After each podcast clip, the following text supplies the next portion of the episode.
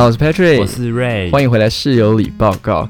今天是2024年1月13号，也是我们投票的这天哦，睽违4年的大选。对，不知道大家投票的顺利吗？而且你知道吗？我今天就是出了投票所之后，我就比了一个赞，因为我就把那个投票那个印记就是盖在我的大拇指旁边，这样，然后比一个赞，然后就有粉丝马上私讯我说 ：“Patrick， 这个不能比哦，你这个比的话会有一些责任，是不是？对，会有一些争议。”我说：“哈，这也不行哦。”然后因为我今天就是拍业配嘛，然后拍，就想说跟我的摄影师拍一些合照什么的，然后又想比大拇指，又想比业都不行，所以手就非常的不知道是放哪里。可是离开投票所比也不行吗？好像不行，就是你要在也不行，这一天就禁止比赞，就是在那个对，在开票前都不能比，我就觉得好烦、哦，因为它会涉及到有点像是你在影射哦，对啊，毕竟4点前你还是可以投票的，就是不能够曝光你的想投票的对象，或者是不能举荐，或者是宣传任何你觉得可以不能提供什么，反正民调那类都不行。对啦，都是不行的这样子。好，然后我觉得还是要跟台湾所有的听众说声恭喜，因为4年的选举就会体现了我们台湾在民主上面的进步，其实这一点真的是蛮开心的。不论你现在是投哪一个党，你投票你有这个权利，我们就已经优先于很多的共产国家跟一些专制的国家。而且我觉得我今天有感受到，其实大家更在乎你有没有去投票，不管投给谁，是因为我听到的都是有没有投，有去投票吗？记得要投票，就是大家都很在乎，而很在意，就是有没有去外出去投票，就是表达民意这件事情。而且跟他开票也是几家欢乐几家愁。刚才我爸在那边说、哦、那个谁怎样不会上，我说哈那个是谁赢了，是他赢了几百票什么的。我觉得也是一部分抱持着不是说看戏了，就是很投入在这个说谁赢谁输，有点像一个游戏的感觉。真的，全台湾都在关注这件事情。刚才有一个地方，就是好像是新北还是台北，对，他的立委选票真的只差几百票而已。那真的是让人家头皮上下一直换来换去。对啊，就有点像是在看比赛的感觉。真的像在看比赛，因为就一下谁超前，换他超前，这样两个人一直在轮流。而且你有没有觉得返乡投票其实有点像过年的感觉？就只有过年跟投票你会回家，不然呢？对，而且我今天在土城区就是买东西，对，然后我发现土城没有，我第一次看到土城这么多人在外面。你们那边有投票所是不是？就隔壁的国小哦，人非常多，而且真的投票促进经济发展，早餐店都爆满了。对啊，大家投完票就去吃饭，然后那个我们平常买8番云集，马上给我那个面，马上装给我。我现在等了快20分钟吧，27分钟。哦，你说平常马上装给你，今天等超久，我现在就等到啊、哦，救命啊！我拿到可能已经结束了。我早上7点50几醒来，我想说，因为我要赶8点出投票，因为我今天下午有事情。然后我就发现很多人其实6点多就已经起床了，最近就是投票让大家非常的健康，非常的早起。对，而且加上今天好天气，大家都看起来很有朝气，没错，精神非常好。现实动态就是10点多就已经一大堆人在公园走来走去，因为投票所都在公园，不然就是朝气很好。就不管你投谁，我都觉得大家就是很卖力在做这件事情。对，就是非常的棒，没错。所以还是非常的开心能够生在台湾这个国家这样子啦。好，然后我刚刚在看新闻的时候，就遇到一个有趣的新闻，他是说有些外媒，因为有一些外媒还是来报道台湾的选情嘛，然后可能评估一下，我分析一下这样子，然后其中一个就有抓住我眼睛，他是说他们觉得台湾的投票偏传统，就是说，哎，怎么到现在还是只能用纸本的投票，然后你必须要反向投票，因为其实国外有一些是可以做委托投票，或者是。虽然我是投比如说 A 地，但我从 B 地投，就是我可以不一定要到那个地方去投票这样，然后也有所谓的网络投票这样子。对于这一点你怎么看？这个其实我有想过，我觉得网络投票可能有存在一定的骇入风险，我不知道。我觉得骇客很厉害。对，你再怎么强的国家级的防毒防盗的城市，我觉得都有可能比不上骇客。所以我觉得这个不够安全，但我觉得可以改成就是你想要在投票的场所拿着纸本跟本人亲自投票，我觉得这好像可以调整看看。而且我觉得也可以改成就是提前投票，可能有些人他就是在这个时间没有办法回台湾，那可能可以提前几天投，我觉得这也是一个不错的方式，也是一定要本人投，只是变成说不是一定要只有今天才能投。你说可能开放个2到3天这样子之类的、啊，就是让一些游子不用被这个时间点卡住，或者是说在外面的人不用说哦，我要投就必须要回来，不然我就失去了这个投票的机会这样。那你觉得这有没有可能有什么弊端？嗯，我觉得这个比网络还要安全，因为我觉得直至今日都没有调整，应该有一些是还没办法克服的。嗯嗯，对啊，有可能是我们的系统还是我们的开票的方式是还没有完整被克服，所以会还迟迟没办法就做这个改变。对，但是其实我也没有说一定要改成怎么样的投票方式，而且我也觉得反向投票是一件很好的事情，因为你就是回去见家人朋友啊，可能有些人一年就这么回去个一次，换个方向思考。对对对对对，其实也是不错啦，确实也促进经济的发展了。因为如果像可能小偏村它，小偏村是什么？你说小小的比较边缘的村子，对对对，他们可能那个卖那个面一天卖10万，而他今天卖了60万，他就哦好棒棒这样。请问一下，谁是小偏村？小偏村自己发名字，挖洞给你跳。好，然后今天我回家吃饭呐、啊，我觉得我妈很好笑，就是她今天在那边讲说，因为快到过年了嘛，就说，哎，那个泽群啊，我们过年全家好初2，我们到那个哪里吃那个鱼什么3吃。然后因为每一年都是这样过，我就觉得你有什么好就是再拿出来讲，我就觉得很可爱。因为我们每年都是到北海岸的那一间店吃，而且我们不是除了过年，你妈没有自己说上次我说是2吃，这次是3吃，有时候会这样子。因为我每次不论是过年也好，或者是之前双10都是去那间吃，因为他就觉得可能那间比较熟悉，然后我就会觉得好可爱，就是每次都会发生事情再讲一遍。然后吃了鱼之后，谁不知道你又想去那边买猪脚，然后买完猪脚之后又想逛个老街，这不就是你的过年过节 SOP 嘛？妈妈也蛮始终如一的、哦，对，始终如一，真的真的。然后我今天去拍那个业配啊，然后他这次是一个那个 North Face 的一个侧背包，然后还有一个后背包跟一个小腰包这样。然后这个业配之后，应该是快的话1月底会上在 7-11， 大家如果去 7-11 的话，有机会可以看一下。总之呢，就是我带那个绿色的侧背包回家，然后装一些我的水啊什么的，因为我去练完钢琴就走回家嘛。然后我妈就说：“哦，这个袋子颜色很好看呢，啊是新的吗？”我说：“对啊，我今天才刚拍完。”这样她说：“啊，厂商还有没有一个？再有一个话送我。”我就说：“厂商就只有给我一个。”但是我今天已经拍完照片了，可以送你。他说：“啊，真的吗？没有关系啦，不然你隔天再拿过来好了。”我说：“拿过来是什么意思？你要现在拿走啊！”而且你知道最可恶的是，我给他之后，我就把那个我的钱包、水壶那些拿出来，然后他就要拿一个一个小破袋跟我交换嘛。然后他就说：“啊，你底下怎么那么脏？不是新的吗？”什么叫拿小破袋跟你交换？不然我拿什么东西带回来？我还是有水壶那些、啊、东西这样。对啊，然后他也嫌弃我袋子里面很脏，奇怪。我真的觉得以前我都会抱怨我妈怎样烦怎样的，现在越来越觉得她很可爱，就是有一些行为就是会觉得很可爱。还有一个行为很可爱，就是我已经3番2次，就是我停在摩托车带转隔带转，她就看到我就会冲过来跟我讲话，我就说：“你可以不要这样吗？”你说你妈看到你在带转，对，那她冲过来跟你讲话，她会冲过来这样点我，我就会被吓到了。你妈怎么那么刚好看到你在带转？而且她有一次非常的危险啊，她就那个啊，从家里楼下走下来买东西，然后刚好看到我这样子。然后他有一次就是跟我停同一个待转格，但我不知道他在我后面，然后他就把他的摩托车就是停下来，就是人走过来，然后他就把他摩托车你说正在停红灯是不是？正在停红灯，我就说：“你赶快回去了，你这样子犯法这样子。”然后他就打我的安全帽，他好臭小子！我说：“你有必要在那边恶心巴拉吗？你懂吗？”周围就一大堆人在等待转，然后就看到一个老妇人，就是摩托车好可爱哦，侧住一停，但真的蛮夸张的，蛮夸张的。恭维天啊，对啊，很像外面也是他家的，对对对，就是这个感觉，很好笑。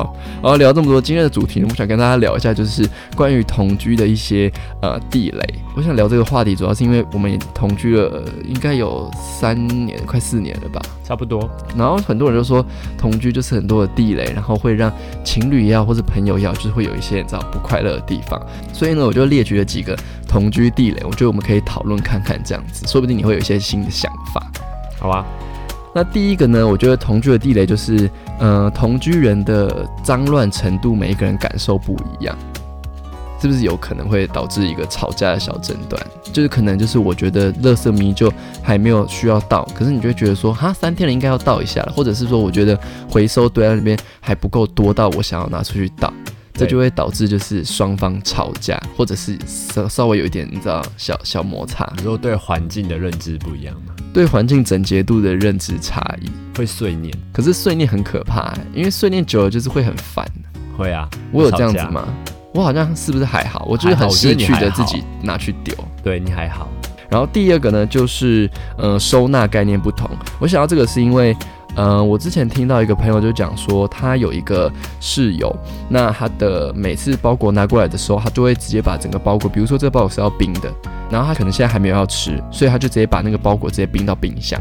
听起来一切是不是很合理？对。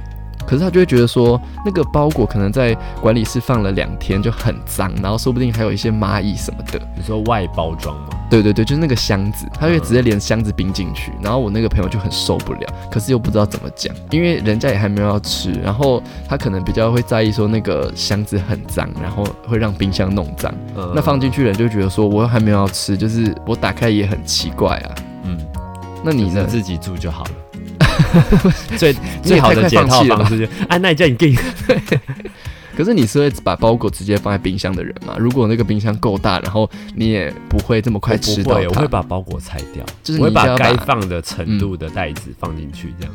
嗯嗯，那你还算是比较，这也不能讲正常，因为像我也是会这样啦。所以我听到时候有点傻眼，因为外面的盒子其实蛮浪费空间的，我觉得。就如果即便冰箱很大，我觉得还是很占空间。而且你之后还是得处理掉它，你不如就先把它处理掉。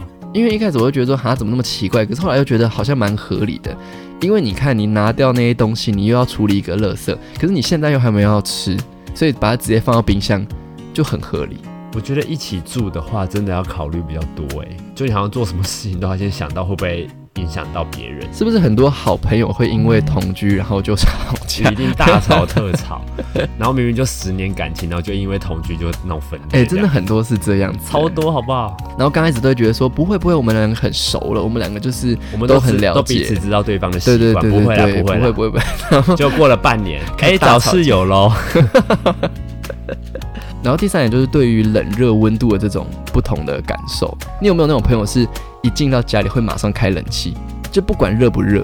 有，因为像我如果是夏天的话，我好像都会做这件事情，因为我会觉得家里可能热之余就会有点闷，我就想要开冷气通风降温。我其实一开始蛮不理解，我就觉得就是干嘛浪费电这样子，就还没有到非常热，所以后来我就试着去了解，确实是蛮有一点点闷。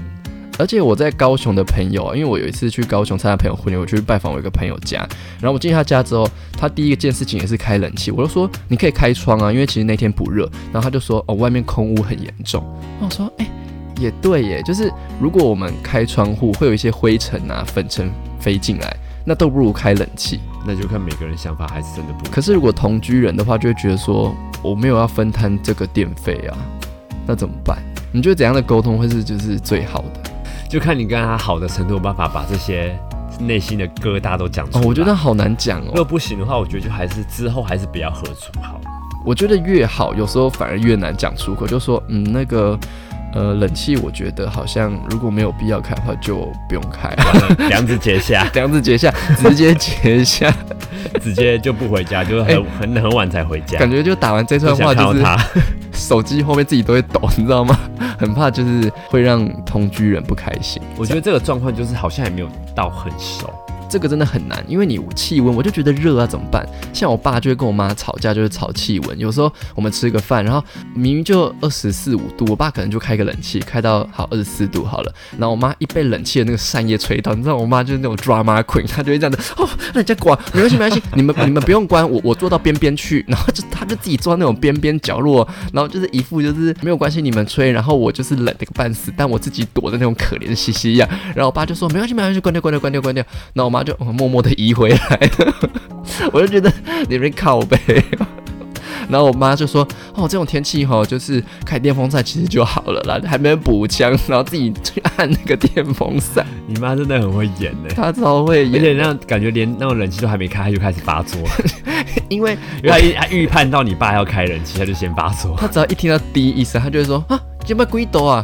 干嘛要开冷气？”她是想要省电是不是？还是她怕冷？我觉得她是怕冷，因为她会跟我爸分房，所以就是因为我爸晚上习惯吹冷气，然后我妈不需要吹，我妈就会睡我房间，我爸就会睡他自己的房间，这样是很好的解套。对啊，可是这样就会让，如果是情侣的话，就是感情就会稍微淡一点点。确实，对啊，那就是虽然分房睡，但是还是要怕婆啊。怕婆啊什么意思？鼓掌啊！哦，这是哪里学来的、啊？怕婆啊是台语吗？怕婆啊，对啊，逃出苗语带我不知道乱讲。好了，然后下一个呢就是睡觉的习惯，我会把这个拿出来讲，就是因为你最近很多早班。然后像我觉得，不论我们今天是住一起，或者是可能有隔间的那种房子，如果两个人或是三个人的生活习惯作息落差很大的话，其实蛮影响的。虽然我把门关上，可是如果外面你可能11、2点回来，然后就开始讲话，然后如果我又不习惯戴耳塞，其实我觉得真的很难呢。而且如果是那种家庭式的，可能一个客厅3个房间，然后有2个室友这样子，真的习惯不一样。你就算是那种隔间，你还是会听得到他在可能蹦蹦跳跳，或者他在打手走来走去，然后冰箱拿东西，这个有够难受的。所以你也知道我最近多难受啊！不是啊，我很早就睡觉了，我有病。没有啦，应该说你早睡，因为其实你早睡对晚睡的人来说压力也很大。你说会打呼吗？不是，我是说你很早睡，对于晚睡的人压力很大。那是你自己，因为我要变得轻声细语，我要刻意的把音量降低。其实对外面的人来说，就是压力也很大。那到底该怎么办呢？所以我才说，这也是一个如果大家要找共同室友的话，要稍微衡量的一个标准，就是他会不会跟你的生活作息落差太大。我觉得以后找室友要经过非常缜密的评估，你可能要上网找一下那个评估表，然后大家写一写，然后看那个 match 度是怎么样，而且还要那个写那个合约，就是一定要几点前怎么样。这其实如果把这个规定写出来，是不是可以省去很多不必要的争执、啊？对、啊，好像合租前可以开一个小会这样子，就是公约，然后开完会就说我不合租，那也很好啊，那总比你合租之后，然后在那边就是我怕猫，然后一直掉猫毛之类的，有，我之前就有一个朋友，他是因为他的室友养了一只猫，然后没有跟他说，是后来他回来，他好像不知道去哪里玩，回来发现养一只猫之后，他发现他对猫大过敏，他就没有办法，他就自己先搬，可是他还是把那一期的，就是那一年的房租缴完。他这样，这个 OK 啦，就是他可能也是以和为贵吧，但是我觉得他应该是会，然后他的房间就变成给那只猫住了，猫自己一间。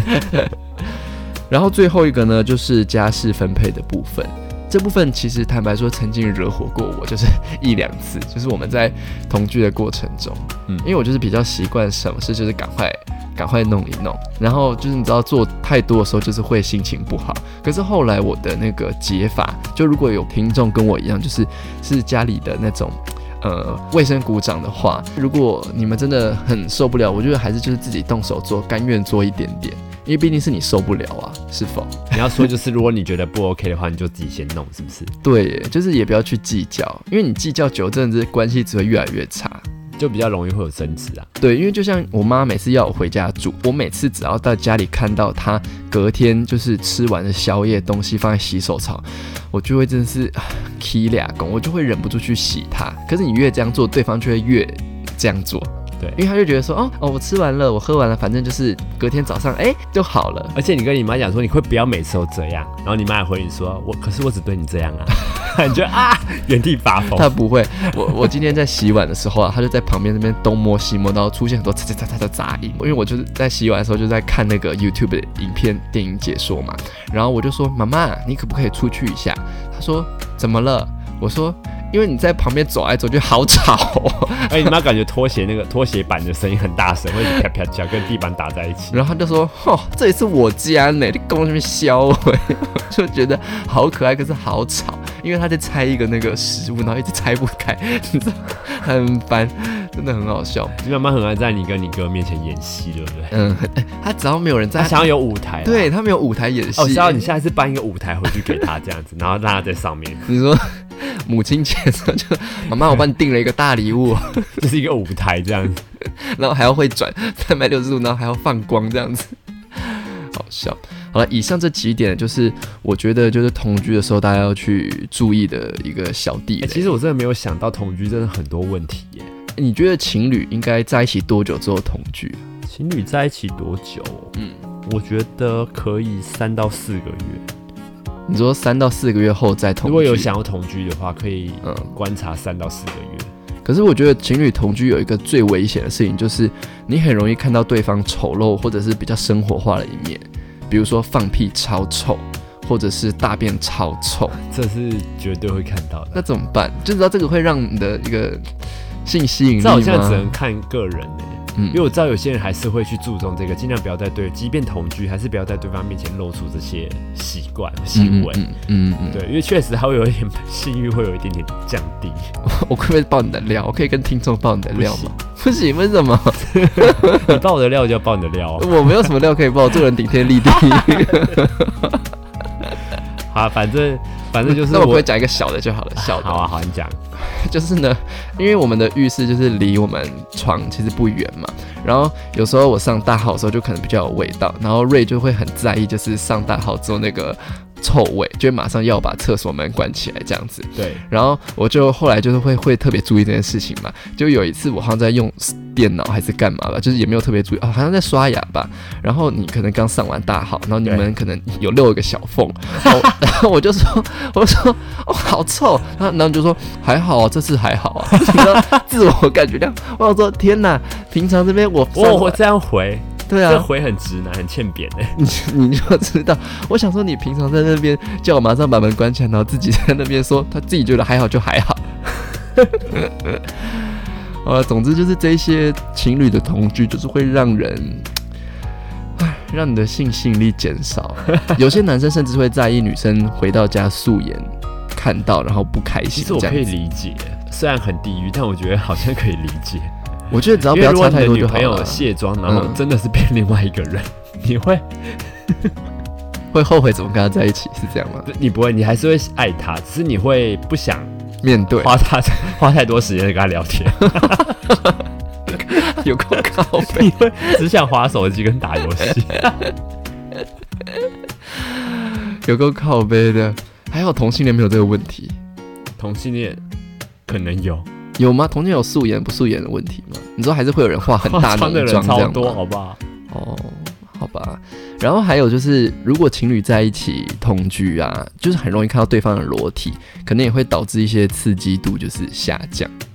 我觉得最好的频率应该就是一个礼拜同居3次左右，其他时间就是各做各的，假装是。可是这样的频率虽然我觉得还不错，但可是也蛮怪的。同居3次，就是你们等于还是要在外面租一个房子，然后就3次睡在一起，然后另外3次各自回家睡，是这样吗？有可能是其中一个人出去睡，每个人都有，还是到对方家住就可以，如果对方家允许的话，或者是各自都有各自的家。我们今天如果说好没有要一起住，我们就是各自回各自的家睡，就可能你买一间房，我也买一间房。然后如果今天说好说，我今天去你那边睡，那我就去那边睡啊。如果我不想的话，我就自己回自己家这边睡。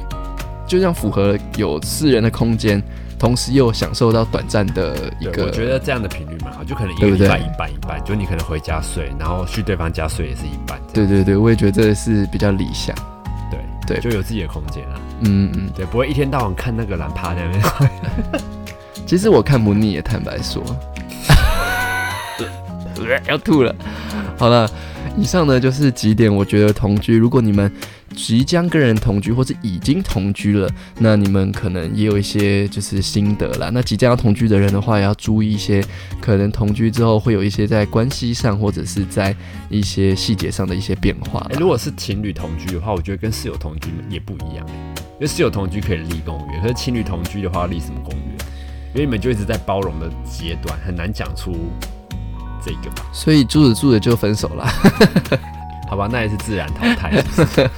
像我觉得我爸跟我妈就很厉害，他们就同居了好几十年了。没有，我觉得你爸比较厉害。哦，对，就是可以忍受我妈。你妈应该没有在忍吧？我妈没有，我妈就操作自己。她真的很可爱。你知道我妈哦，再讲一个，就是今天我爸在厨房还在煮饭，还在忙，然后我哥也在那边忙烤那个我们家进那个年菜，然后我们今天就在试那个海鲜，有干贝，然后有帝王蟹这样。我哥就在那边烤那个帝王蟹，然后我妈就在厕所洗澡，就是她的主卧的厕所。你也知道，就是我们家主卧厕所离我们厨房是不是有一段距离？然后她就一直这样，爸爸。然后我就看电视，妈妈是被鹦鹉上身，是不是？对，我就一直看电视，假装没听到。然后我爸就这样子，弟弟，你去看一下妈妈要干嘛。然后我就想说，好，我就看你可能应该再喊几次。然后我就故意站在那个厨房门口这样，我看我妈妈就继续这样，爸爸，爸爸，爸爸。然后我就哇，他真的是，还是你妈妈想要增加情绪，他不放弃耶。然后我就很用那个困惑的眼神走进去厕所，然后因为我妈就是觉得她被看到没关系，所以我就看我妈的裸体，她就说：“弟弟，你去帮我拿那个厕所那个有没有角落有没有看到那个毛巾有没有拿过来给我。”然后我就用那种很困惑的眼神去帮她拿，然后一直想要避免自己对视到她的裸体，然后我就走，她叫 Thank you， 觉得好可爱哦。对。他很烦，他不管旁边的人有没有在忙，他就是要叫你，就是要一直叫到你应他为止，很可爱。对，他需要舞台啦，下次就办一个舞台给他。好了，那今天的室友里信箱有2封信，我觉得大家自从上次就是鼓励大家来信之后，信件有慢慢变多了，不过我觉得还是不够多，所以大家一样就是多多的投稿。那这次2封信呢，都是跟感情有关的。欸，我刚说感情吗？对啊。哦，我以为说感情，跟感情有关的。好，那我们就进入我们的室友里信箱咯。好，第1封信呢，他说 Patrick and Ray， 你们好，想问问你们一个问题。我叫 Super， 是个 gay， 目前我跟男友在一起4年，我是狮子座，男友是双子座，平常跟男友相处的都蛮开心和舒服的。双子座的男友总是会说出让我开心的行为或是甜言蜜语，也真的对我很好很温柔，只要一有时间我就会去住男友家，也跟男友的家人相处得十分融洽，括弧有一起出国旅游，所以只要我有去他家住，基本上他就像个少爷一样软烂的带着我，就是要去服侍他，那我也服侍得蛮开心的，毕竟他跟他的家人都对我很好。前一阵子无意间发现跟男友一起用的平板网页里有跟陌生人视讯聊天的网站，因为之前就有发生过类似的事情，括弧已原谅过1次。这次男友的解释是说他工作压力大，想找点刺激的，真的没有做出对不起我的事情，括弧肉体出轨，也认真的拜托我再给他一次机会，说他不想结束这段关系。所以我想问问，如果是你们的话会怎么处理呢？ By the way， 很谢谢你们在 Podcast 里的陪伴以及辛苦的制作 YT 影片，会一直支持你们的，爱心。谢谢你的支持，请继续多多支持哟。啊，我觉得这个很难耶，怎么办？我觉得这难是难在就是我是曾经一个被劈腿过的人，我对于劈腿者，我可能也真的只会给1次机会，但是他跟他的家人又相处得这么融洽，而且甚至已经出过国了。我觉得跟对方家人出过国，算是一个已经非常 close 的关系了吧？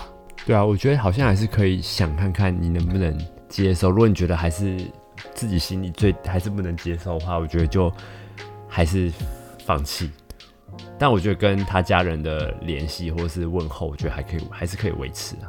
嗯，因为你很难说这个人不会再去做什么视讯聊天，对啊。而且讯打久了，说不定打出感情就会越了。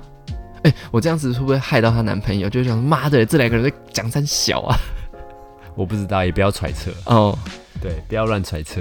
嗯，我觉得就观察吧，不然我觉得就有2种解套方式。第一种就是你把你自己保护好，就是你可能跟他讲说，那我们就先暂时不要那么 close 一阵子，就可能稍微冷静，但是也不是所谓的分手。那冷静一下，就是好好的思考，就是你对这个人的感情，跟你对于他做这件事情，你有没有办法过得去？那第2个解套方式就是你可以谈分手，因为我觉得经过一段时间的沉淀，你对于你这样的一个决定应该会比较有把握一点点。我觉得解法就是，如果你不能接受的话，你就还是慢慢的就是不要，就慢慢淡出。我觉得淡出好难哦，跟家人的好是一回事啊。嗯，对啊，突然觉得是一个很沉重的决定。可是如果你真的接受不了他跟别人视讯这件事情，而且你又没有办法再次相信，我觉得信任这种东西真的是，你一旦弄破了，它就像一个破掉的镜子，你怎么拼它都是会有痕迹。给自己一段时间想清楚、沉淀一下，再去做决定。你要嘛就是 let it go， 然后就是继续下去这样子，或者是你可以跟他说，如果你可以这样，那我也要咯。对，这也是一个方式，这也是一个方式嘛。有些人就贱啊，有些人就欠就是威胁。对。对啊，好，那第2封信你要念吗？好，第2封信比较长。Hi Patrick and Ray，你们好，叫我小黑就可以了。最近有一件事情苦恼着我，我和这位对象是在交友软体认识，大约是在去年8月，见过蛮多次面，不管是长相、聊天过程都非常的喜欢，也会跟对方说自己的内心话。我本身是天秤座，对方是天蝎座。大概过了1个月之后，因为他朋友很喜欢吃我的醋，而开始有一点争吵。大概是他朋友有点占有欲，不喜欢他朋友的时间被分走。有一次本来约好要见面，因为他朋友的关系而取消，而我有一点小生气，就吵了起来，有点把我这位对象压迫得太紧，让他有点吓到。之后就开始一连串文字上面的沟通，但结果并不理想。大概内容是我表达我很喜欢他，但他因为之前有被伤害过，所以有一点防备心，觉得我可能只是一时兴起之类的，并表达他也有一点好感，但还没有到很喜欢的地步。后来他开始已读我，就不了了之了。这中间我有认识其他男生并见面等等，但始终少了一种感觉，就觉得哪里不对。这时候我觉得我还是喜欢原本这一个对象，直到去年年底，因为他生日的关系又重新联络上，稍微聊一下之后，他聊到之前太乱没处理好这件事情，对我有一点抱歉等等的，说聊一起见面吃个饭，但他一直以来都有一个毛病，都是讯息很晚才回。快则1小时，慢则2天都有，大多是半夜回讯息。我知道他工作可能真的比较忙，但2天时间不可能都没有回复吧。他本身是舞蹈老师，目前的状况是还没见面，但他已经很少读我的讯息，回复我的讯息了。想问问2位，他是不是没有很在乎我，或是他真的很忙，根本没时间？虽然自己心里已经有大概的一个答案，但时常会想到他，感觉很痛苦。忘掉一个人真的好难，是不是应该放弃这段情感会比较好呢？或是有什么建议可以给我？谢谢你们。如果后续有什么进展或是有疑问的地方，再进行过来让你们知道。我今天念得好顺哦，你好棒哦！我每次念10句就有断句。我想回答他就是对，我觉得这个人就是没有很喜欢他。对，确实就是不够在乎啦。这些行为都是不够在乎的一些反应。像我连 Ray 如果他传讯息可能晚个5分钟，我都会生气的那一种。你真的逼很紧可是我不懂因为我们又要吵架。对啊，不是你听我讲，就站在柜台是能怎样？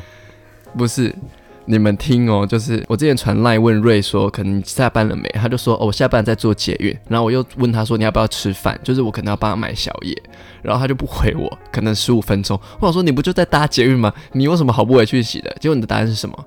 我在玩手机，不能回，超不爽的。你们过得去吗？不是也才过15分钟，我跟你在玩手游啊。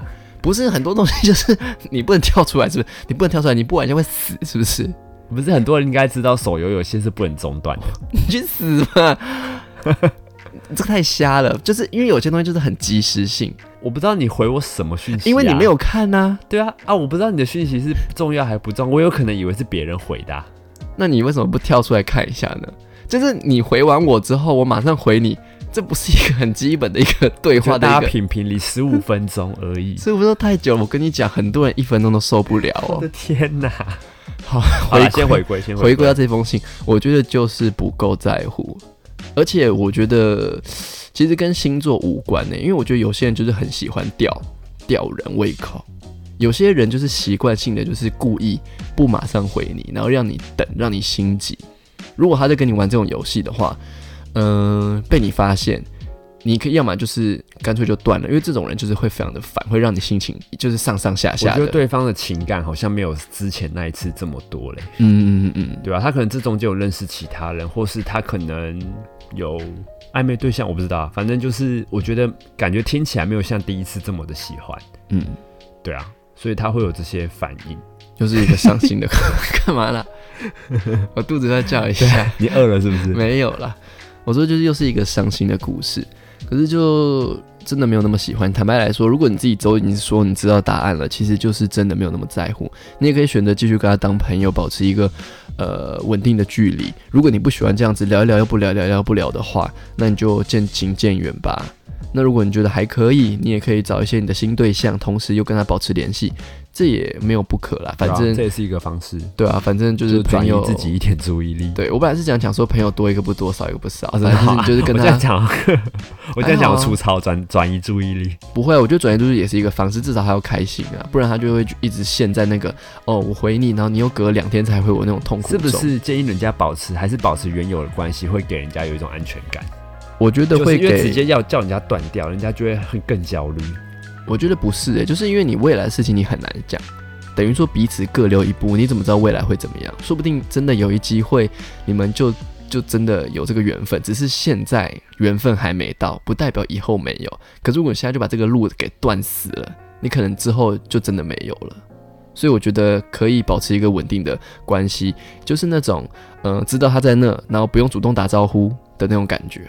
就像很多我们在 IG 上追踪很多人，我们也知道他在这里，可是我们也不会主动去打招呼，但就是知道他在那里的感觉是一样的。如果是我的话，对方没有回我太多次的话，我觉得我的热度会降低。是人都会这样吧？嗯。好了，以上是这次的 podcast， 那希望各位在1月到1月底这段时间都可以快快乐乐，然后继续写信给我们哦。那以上就是这集的 podcast， 我们下次 podcast 见，拜拜。